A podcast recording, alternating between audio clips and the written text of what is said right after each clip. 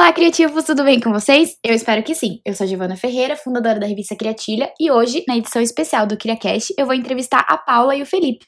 Eles são os donos da Pink, que é um escritório de propriedade intelectual que tem como objetivo proteger a sua criatividade. É isso mesmo? Isso. E aí, se apresentem um pouquinho, Isso tá. contem um pouquinho. Vai, doutor Felipe. Contem um pouquinho sobre vocês. Então, pessoal, é, eu sou o Felipe. Eu entrei no mundo do empreendedorismo há pouco tempo, pouquíssimo tempo, na verdade. Comecei nessa, nesse jogo em janeiro. É, todo o tempo até então eu trabalhei sempre em empresa, registrado, CLT e tudo mais, onde a gente tem uma falsa ideia de, de estabilidade, mas está sempre amarrado ali a, a crescer para alguém, nunca crescer sozinho, por mais que você empreenda dentro do mundo corporativo para a empresa, está sempre limitado àquilo. Aí no começo desse, no final do ano passado, na verdade, eu conheci a Paula. A Paula me plantou a semente do mal ou do bem, não sei, do empreendedorismo. A gente começou a Pink com a ideia de, de proteger a criatividade das pessoas. Ela, ela trabalhava nesse meio já, na área de publicidade, e me passou a ideia do que estava acontecendo, me comprou isso e eu me vendeu isso e eu, e eu comprei a ideia dela e estamos aí trabalhando com isto. E você? Eu sou a Paula Mendes Campos. É, eu sempre eu, eu brinco que eu fiquei cinco anos da faculdade de Direito fugindo do direito. Eu falava que eu não ia trabalhar com direito, que não era isso que eu queria fazer da minha vida. E durante a faculdade eu fui inventando um milhão de coisas que eu podia fazer para não trabalhar nessa área. É, sempre tive a plantinha do mal do empreendedorismo em mim, por uma coisa meio minha. É, a minha primeira empresa abri, eu abri com 13 anos e desde então já passei muito perrengue, já se- sei o que, que é, é, o, o empreendedorismo de o empreendedorismo de palco nem sempre assim. E uma das empresas que eu tive foi uma agência de publicidade. E eu era sócia da agência e aí eu descobri, comecei a entender, comecei a ver que existia uma maneira de eu ligar o direito e a comunicação, que eu simplesmente me apaixonei, e que existia é, um mercado necessitando de um suporte, né, um aporte jurídico adequado e que entendesse as suas necessidades e que entendesse as suas linguagens. Então, no final do ano passado, eu é, angariei o Felipe, convenci ele da gente abrir o escritório cor-de-rosa com o objetivo é, de proteger a criatividade das pessoas, de passar informação de qualidade, de ter competência e mesmo assim ser descontraído.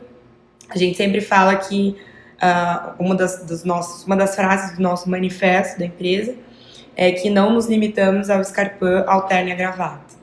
Então, é, a gente é descontraída, a gente é colorida, a gente é pink e a gente, sim, ainda assim, tem é, confiança e segurança de executar o nosso trabalho do jeito que a gente faz. E eu acho que isso que, que causa uma identificação muito legal com o nosso cliente. assim. Então, a gente hoje se considera uma empresa para criativos. Né? Oi, criativos. Mostrar, mostrar que as- essas duas áreas que parecem ser tão distintas, elas conseguem caminhar juntas, elas precisam caminhar juntas, é uma coisa que a gente leva todo dia adiante. A gente conseguir comprovar que o advogado ele não precisa ser o cara que você tem medo, que você tem é, que Você não tem entende dificuldade para jogar a sua dúvida para ele ou jogar a sua ideia para ele, ele vai olhar para você e falar assim, ah, isso não dá para fazer ou porque ele não te- porque ele não tentou procurar um meio de encaixar a sua ideia dentro do mercado, ou dentro da tua realidade, não da realidade que ele vive. Então a gente está sempre de portas abertas para conseguir provar que não importa quão louco seja a sua ideia, obviamente se ela vai se adequar dentro da lei e tudo mais, né? É, que aquilo consiga ser aplicado de uma forma que vocês consigam tra- trazer para a gente a su- a sua, a- sua dúvida, o seu problema e a gente responder para você do jeito que você vai entender e vai se identificar com, com a gente. Legal.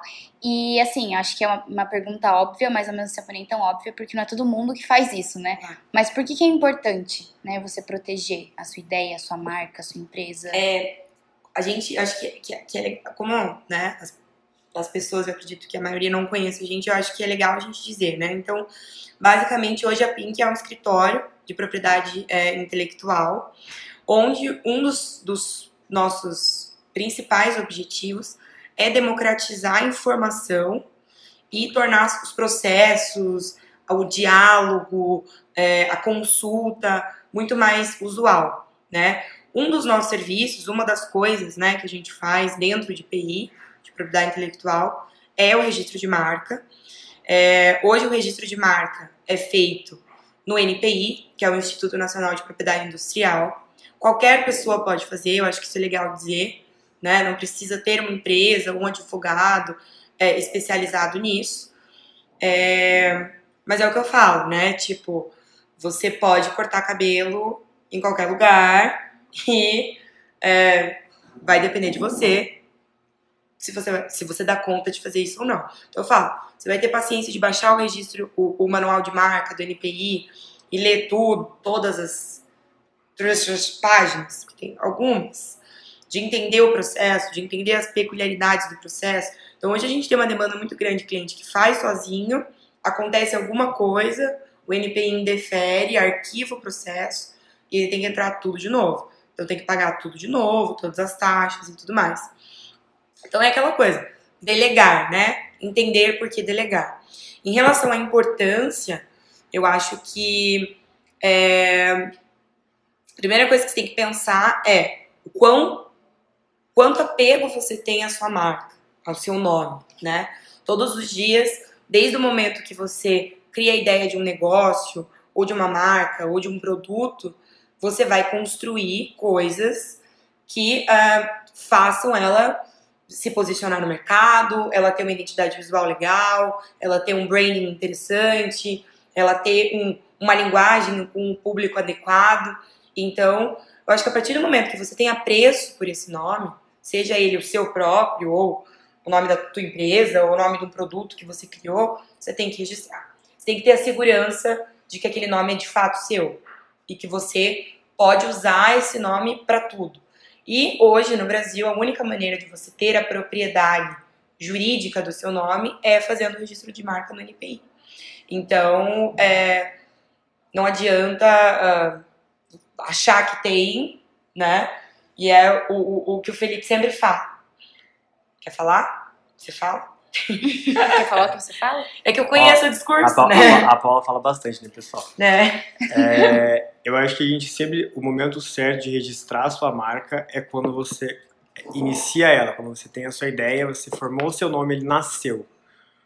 Porque quando você acredita que o seu negócio vai dar certo, você já desde o início quer que ele engrandeça com uma base forte, com uma estrutura forte. Adianta você começar a engrandecer a sua marca e quando, quando ela já estiver grande, já estiver crescida, você fala, tá, agora eu vou registrar. Porque talvez já seja tarde demais, talvez alguém já tenha tido a mesma ideia que você, não, não de, de má fé, ela, ela pode ter tido essa ideia sem querer uhum. ao mesmo tempo, e ela sim acreditava que a ideia dela ia dar certo e já fez o registro e você acaba perdendo tudo que você construiu até ali por uma, um relapso que você tinha tido no começo. E é muito mais caro, né? Tanto se você for mudar de marca, você vai ter que investir tudo de novo. É, tanto se você for fazer um recurso, vai ser mais caro do que registrar. Então, assim, o que eu sempre falo, o, o empreendedor brasileiro, ele não tem um mindset de prevenção. Ele vai procurar um serviço jurídico, um serviço de contenção de conflito para qualquer situação, seja ela de comunicação, jurídica, contábil, financeira, a hora que a cagada, desculpe a palavra, a hora que a cagada aconteceu.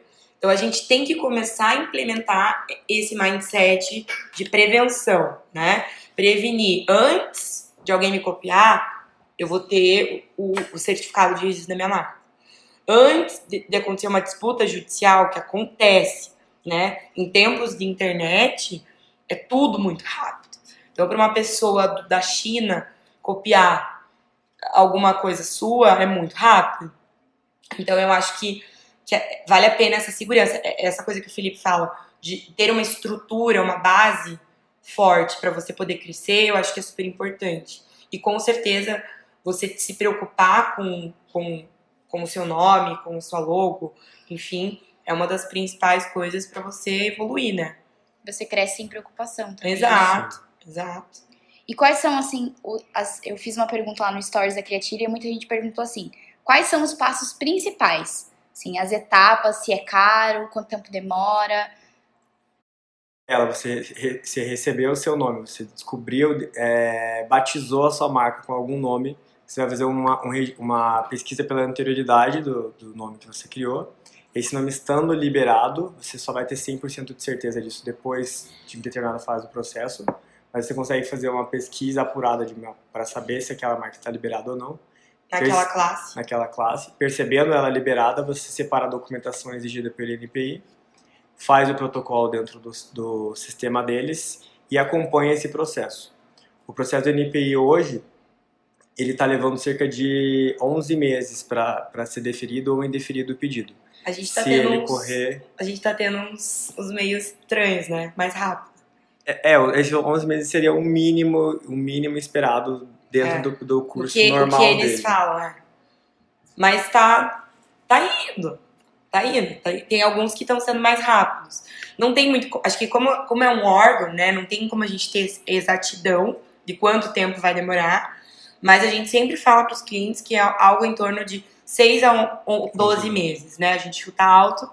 E aí, é, é, o que é importante dizer, eu acho, que é extremamente importante você fazer esse acompanhamento do processo, porque existem inúmeros andamentos que podem ocorrer até o deferimento, né? E aí você vai pagar as taxas do NPI, tem a, a taxa. Você falou isso? Não. Tem as taxas de depósito, que é pra gente entrar com o pedido, que é o que a gente dentro da PINC chama de taxa 1. E tem a taxa 2, que é a taxa do deferimento, que você vai pagar no final do processo, que vai te dar o direito de uso dessa marca por 10 anos. Passados 10 anos, você pode pagar, você vai pagar a taxa de renovação. Então, hoje, dentro do sistema de propriedade intelectual, registro de marca é um- um- um tipo de registro que você pode ir renovando forever and ever. E é isso. A cada 10 anos. Vai pagando a taxa de renovação, vai renovando. Mas o, o- mais doido é que normalmente os empreendedores eles não fazem esse acompanhamento, né? Eles não, eles não vão ficar lá e espera baixando. chegar o É. certificado em casa. Acontece alguma coisa, não chega, tem que pagar a taxa do E deferimento, não paga né? e acaba sendo arquivado, você perde acha todo que o tempo. protocola e tá resolvido.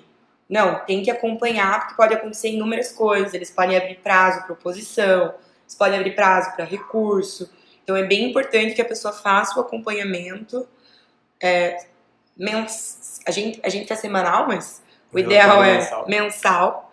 né? É, é ok para saber o que está acontecendo, para não perder nenhum prazo, para não perder nenhum prazo de pagamento, enfim.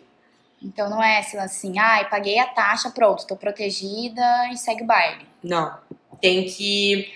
Muitas coisas podem acontecer, né? A gente não tem como dar uma segurança para o cliente de que o processo dele, por exemplo, vai de fato 100% de chance de ser deferido. É, mas a gente né, busca fazer inúmeras pesquisas e analisar todo o, o caso antes de protocolar para a gente saber as maiores possibilidades que a gente tem no deferimento. Então, olhar se tem outra empresa com o mesmo nome, se tem alguma outra empresa com a mesma logo, é, se tem alguma empresa com nome muito próximo, na mesma classe de registro. Então, isso tudo a gente faz essa análise para a gente verificar se existe possibilidade e já deixa o cliente ciente disso. Acho que isso é importante. Olha, a gente está entrando com o teu processo, pode ser que alguém interponha uma oposição, por isso, por isso. A gente pode ser que é, a gente tem, vai ter, se alguém entrar com oposição, a gente vai poder recorrer, mas assim, o cliente já está sabendo o que, que, o que, que pode vir a acontecer. Acho que isso é, isso é bem importante também. E o que, que eu posso proteger, assim? O que, que eu posso registrar? Dentro, dentro do que eu consigo registrar, eu separo ele em, em duas partes. A parte da propriedade intelectual, ela é, ela é abrangente. Então, eu tenho dentro dela o direito autoral e o direito de, de propriedade industrial. A parte de de marcas, patentes, desenho industrial, é, indicação geográfica, fica tudo na parte do, do, da propriedade industrial.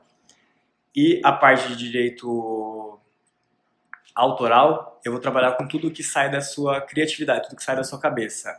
Um livro, uma música, um desenho, uma ilustração, um e-book. Tudo que você cria, é, ele que, que sai da sua cabeça é essa parte de direito autoral. O direito autoral ele vai nascer da o direito sobre a sua obra vai nascer a partir do momento que ele sai da sua cabeça e se materializa. Então você já tem o direito sobre a coisa nesse momento. Você faz o registro dele para você poder garantir é, uma forma mais concreta de que aquilo ali é seu. Uma, em vez de eu ter que isso, uma, pro, uma prova de que aquilo é seu. Em vez de eu ter que juntar uma grande documentação comprovando que algo é meu, eu tenho um registro dele pela biblioteca e vou falar assim, olha, essa música é minha muito mais fácil do que eu juntar uma série de documentos e falar assim, olha aqui, tudo isso aqui comprova que essa música é minha, que essa obra é minha. Então, a lei de propriedade, a lei de direito autoral não, não me obriga o registro, mas ela me é, indica que, se, que isso seja feito. Diferente do direito do, de, de propriedade industrial, que me obriga a registrar para que eu tenha direito sobre aquilo. Uma marca não registrada não vai ser minha uma música não registrada, se eu comprovar que ela é minha, ela será minha. Entendi. É, eu, o que eu sempre tento deixar mais claro assim, na cabeça dos clientes é assim: existe uma hierarquia dentro da propriedade intelectual que, em caso de problemas jurídicos, judiciais, de, por exemplo, conflito, putz, é, essa ilustração saiu numa, numa uma grande marca, é, pegou a ilustração de alguém do Instagram, coisa que a gente já viu acontecer, que acontece, e fez uma coleção com aquela ilustração daquela menina do Instagram, uma coleção X para as lojas. É, como que ela vai provar que aquilo é de fato dela? Então, juridicamente falando, existe uma hierarquia de provas que são mais algumas são mais válidas que outras, né? Então isso que a gente fala. Por exemplo, perante um juiz, o que que vai ser mais relevante, o que, que ele vai levar mais em consideração? Um registro na Biblioteca Nacional ou uma postagem do Instagram, né? Um registro na Biblioteca Nacional. Então, os pesos das provas, digamos, são diferentes. Então, assim, o, o bacana é a gente é, entender o que, que, quais são as necessidades dos clientes para poder indicar. Olha, eu acho que para isso você pode fazer isso, para isso você pode segurar dessa tal maneira. Então, essa coisa consultiva, eu acho que é bem relevante. Assim. É, e acho que tem muita gente que fala assim que hoje em dia, tipo, a internet é uma terra sem lei, que nada se cria, tudo se copia. Mas como que, como que a gente consegue ter essa diferença entre o que é inspiração e o que é um plágio? Né? E como que eu posso, por exemplo, assim, alguém plagiou né, um material meu, que, que eu posso fazer? Se uhum. eu tiver ou não tiver registro, enfim, como que pode, como que eu posso lidar com essa situação? Eu acho que o grande problema é, quando a gente fala de plágio, de referência, de cópia, é que a gente sempre vai depender do bom senso das pessoas que estão utilizando aquilo. A pessoa que copia, a pessoa que plageia, ela sempre vai saber que ela está fazendo aquilo. Quem pega uma referência não, raramente está fazendo aquilo, ou quem pega uma referência e acaba fazendo um plágio, raramente ela tem essa, essa maldade de estar fazendo. Agora a pessoa que, que faz o plágio, ela já sabe como ela está que ela está agindo errado. Quando você tem uma briga para saber quem plagiou e quem tá, quem tá, quem se inspirou, quem se inspirou, ou se eu estou copiando de alguém, eu sempre vou, a pessoa que criou algo, ela vai ter tido uma bagagem enorme para chegar naquele resultado. Então ela vai ter inúmeras comprovações de que ela chegou naquilo. E a pessoa que copiou apenas a obra dela, ela não vai ter essa bagagem. Tipo, de onde você tirou isso? Ah, eu vi uma foto no Instagram, eu peguei essa foto e eu editei ela ficou desse jeito. E você? Como é que você chegou na sua foto? Olha, eu tive estudo desse, desse, desse livro, eu estudei nessa, nessa, nessa escola, eu fiz isso, isso, isso, aquilo, outro, e eu cheguei nesse resultado. Inclusive, está aqui, eu registrei a minha obra antes, ou está aqui é, todo o meu processo apresentado com o meu protocolo na, na faculdade, vamos supor, ou com uma entrega do meu trabalho para um cliente X. Então, você se, inevitavelmente, eu não consigo evitar que exista uma briga, ou que eu, não, que eu impeça as pessoas de plagiar algo meu. Mas eu consigo, porque isso, isso depende do bom senso da pessoa, mas eu consigo me defender disso quando eu tenho é, garantias de que aquilo ali é meu. E a pessoa que vai realizar o plágio, ela nunca vai ter tanta garantia como a pessoa que criou. É, eu acho que basicamente assim, é, tudo a gente sempre tende a pensar que tudo é baseado no princípio de boa fé, né?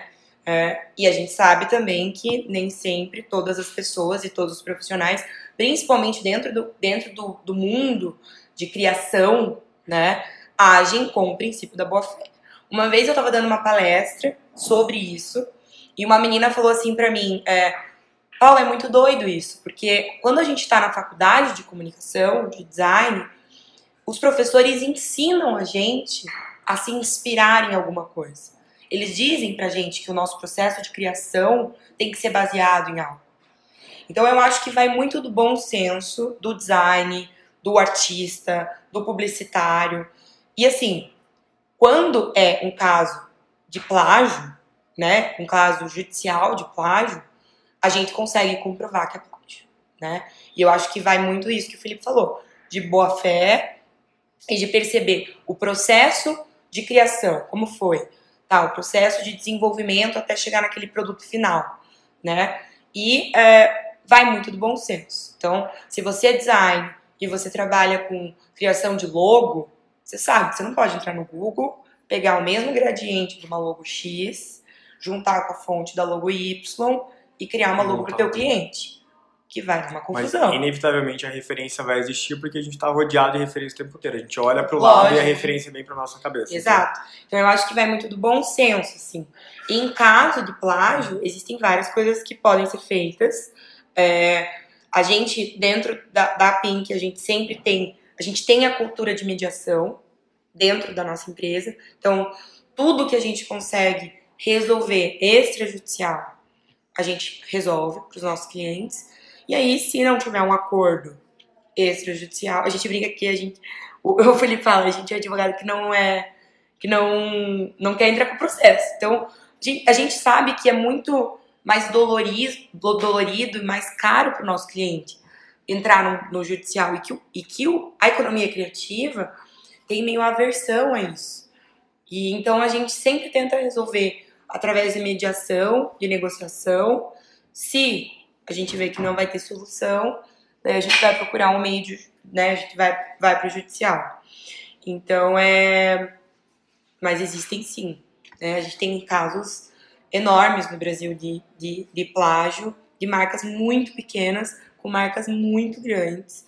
Porque é, é aquela coisa, ah, eu vou copiar aqui da, dessa menina do, do Instagram que tem 100 mil seguidores e não vai dar nada. Tá tudo certo.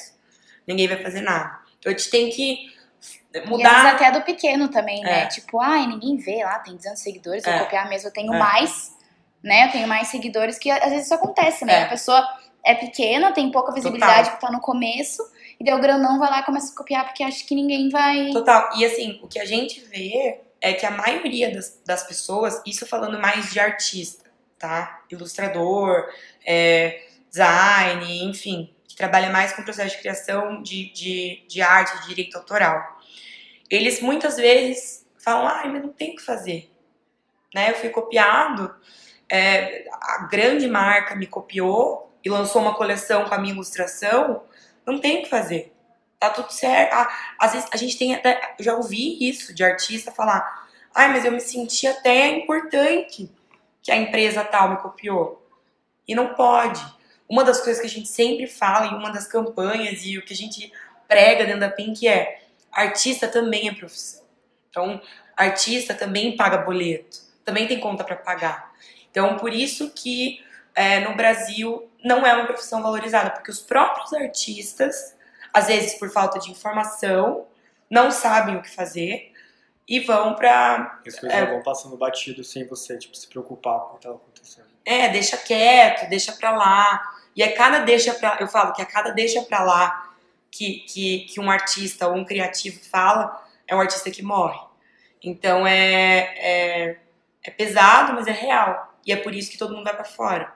Porque lá fora o mindset é diferente, né? A cabeça das pessoas é, não, peraí, é meu, eu criei. Eu tive. A gente sabe, né? O, o, o processo de criação ele é dolorido nem sempre ele é glamouroso, incrível, enfim. Então é, eu acho que é um, é um conceito e uma cultura que tem que mudar. Muito bem. Não, mas é verdade mesmo. E a gente não tem esse mindset mesmo. A gente acha que, bem que você falou dessa questão de ser glamouroso. Não é glamouroso Não. nem um pouco. É muito difícil, é muito árduo. é, demora muito. E às vezes é, é- é decepcionante e frustrante quando uma marca né, acaba copiando o seu trabalho e você pensa assim, ah, vou deixar pra lá. não tem que enfim, fazer. Né? Eu sou um peixinho pequeno, mas Ah, tem que Não vou brigar batalhar. com alguém grande. É, não vou brigar com alguém grande, mas tem que batalhar Mas pelo exemplo- seu, entendeu? fácil É o. Desculpa. Não, exemplo fácil de pensar nisso é: muita gente entra com um processo contra a TIM. A TIM é uma empresa gigante, mas as pessoas não se importam em entrar com um processo contra a TIM porque aconteceu um problema. A mesma coisa é: a revista X, que é uma revista gigantesca, pegou uma imagem minha e está utilizando sem, sem a cópia. A mesma coisa, eu vou entrar com, a- com essa marca grande porque E eu acho O também que é muita gente mesmo, pensa né? que, tipo, ah, é ser mesquinho. Tipo, ah, vai lá ficar brigando. vou Não, queimar, mas eu- vou queimar minha trabalho, cara e eu vou é, acabar é tendo mais trabalho. trabalho. O errado não é você que tá, que tá queimando sua cara. Eu até Ah, tive é. esses dias uma discussão com uma cliente que foi, assim, incrível, porque ela falou assim pra mim, Paula, às vezes eu, eu me pego pensando até que ponto eu proteger e, e enfim, é, ter a propriedade sobre o que eu crio é ego de artista, Sim. né? Então, eu- e, e aí eu olhei pra ela e falei assim, é, é o teu trabalho.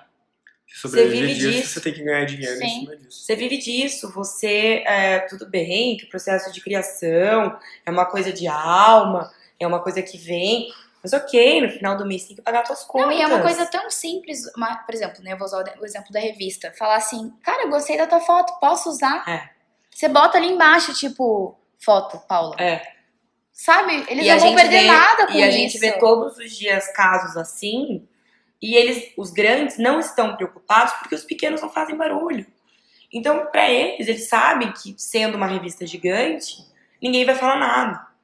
O, o fotógrafo lá, que, né, foi copiado, ou o artista, ou sei lá quem, não vai falar nada, vai fazer nada, não vai se incomodar.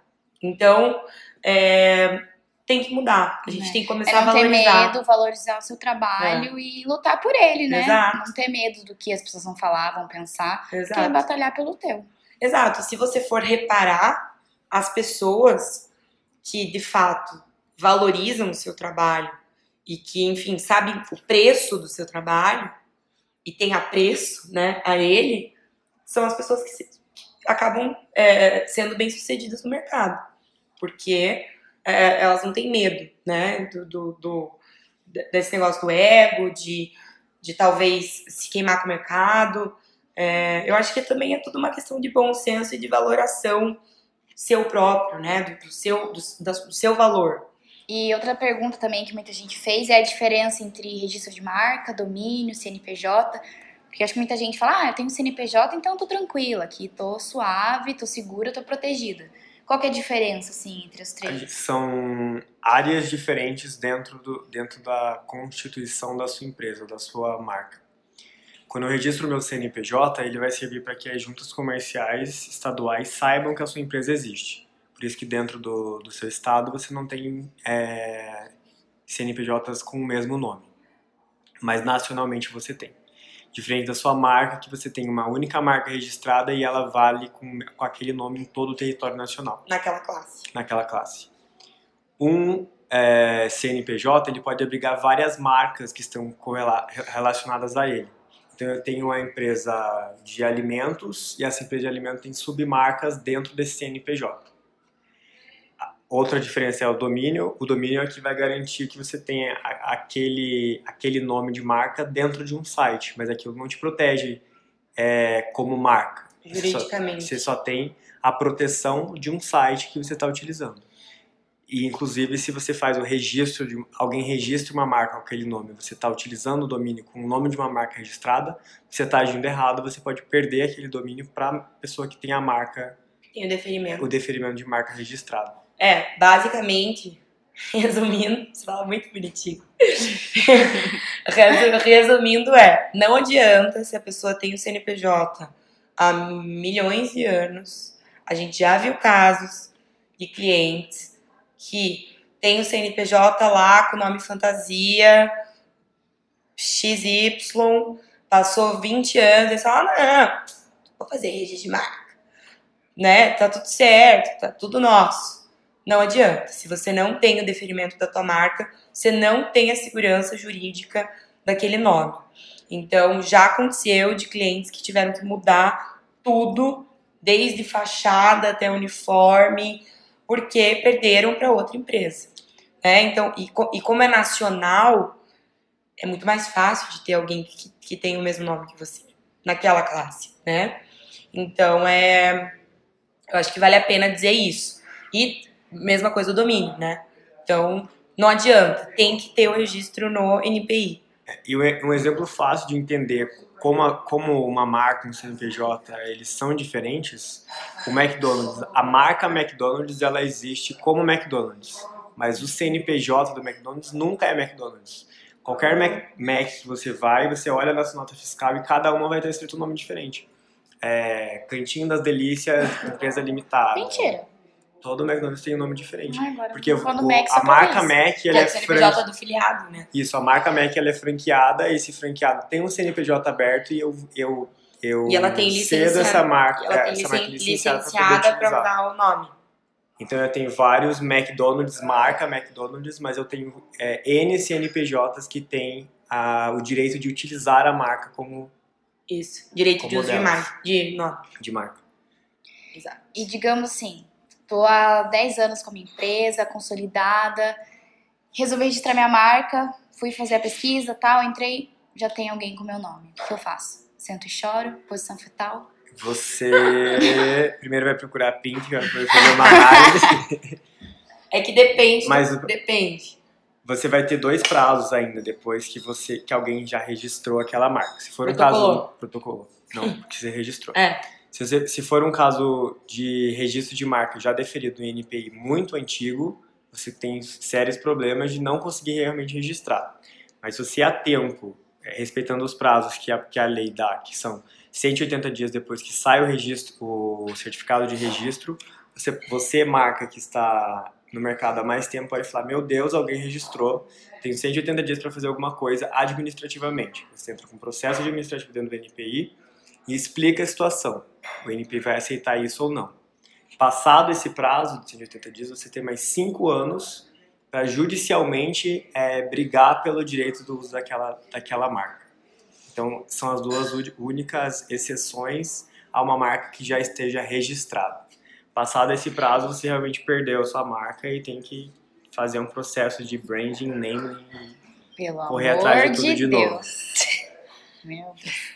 Então, para finalizar, quero que vocês compartilhem assim uma dica para quem está ouvindo, assim, que a pessoa tem que saber e tem que sair tipo desse podcast sabendo. A minha dica sempre é escolham uma marca que te representem e que aquele nome tenha uma essência, um diferencial para você. O, não desmerecendo nenhuma marca, nem um sonho, nem nada que já exista, mas eu tenho um restaurante, o nome do meu restaurante é Que Delícia, ou algo assim. É um nome muito genérico para ter em um restaurante. Então muita gente vai ter essa mesma ideia que você. Não é uma, uma coisa que seja impossível de outras pessoas terem ideias. Então, quando você estiver criando a sua marca, quando ela for nascer, pense muito no nome que ela vai ter, em quem ela vai atingir, qual é o público dela, para que você consiga é,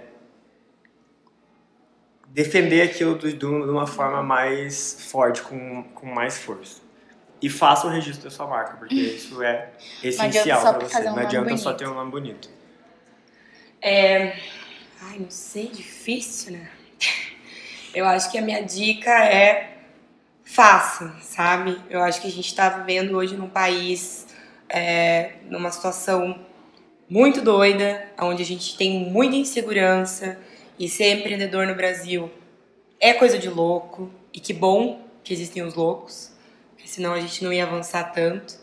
E eu acho que a minha dica é faça. Se você der na dúvida, faça. Vá atrás. Se assegura de que tá tudo certo, de que tá tudo certinho se informa. Não adianta só pensar no, na fonte, no layout.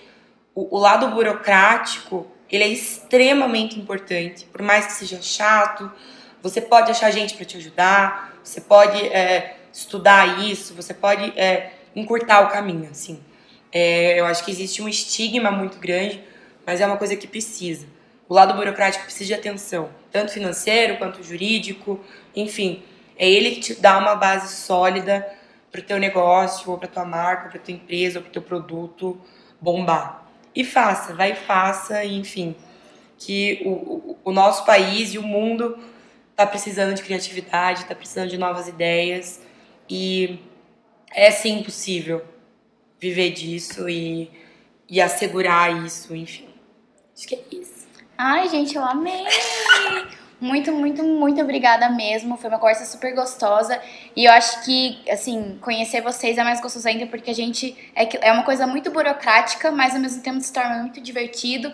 E é muito importante e gostoso você. É, você ter uma empresa, uma marca que você se identifica e que faça essa, essa parte chata, entendeu? Sim. Porque às vezes a gente contrata pessoas que não tem nada a ver com o nosso propósito, Sim. com a gente, ou assim, a gente tem uma ideia muito criativa e daí vai para a área burocrática e perde toda aquela criatividade, hum, você perde o tesão assim pelo que você está que tá fazendo. Sim. Então é importante ter empresas como vocês que pensam, né, nesse lado criativo e Ai, foi maravilhoso, obrigada! Muitas informações! Então, gente, espero que vocês tenham gostado. Sigam, sigam a, a Criatilha, sigam a Pink e até a próxima. Beijo! Um beijo! Ai, obrigada, linda! Nossa, deu muita informação, foi muito legal.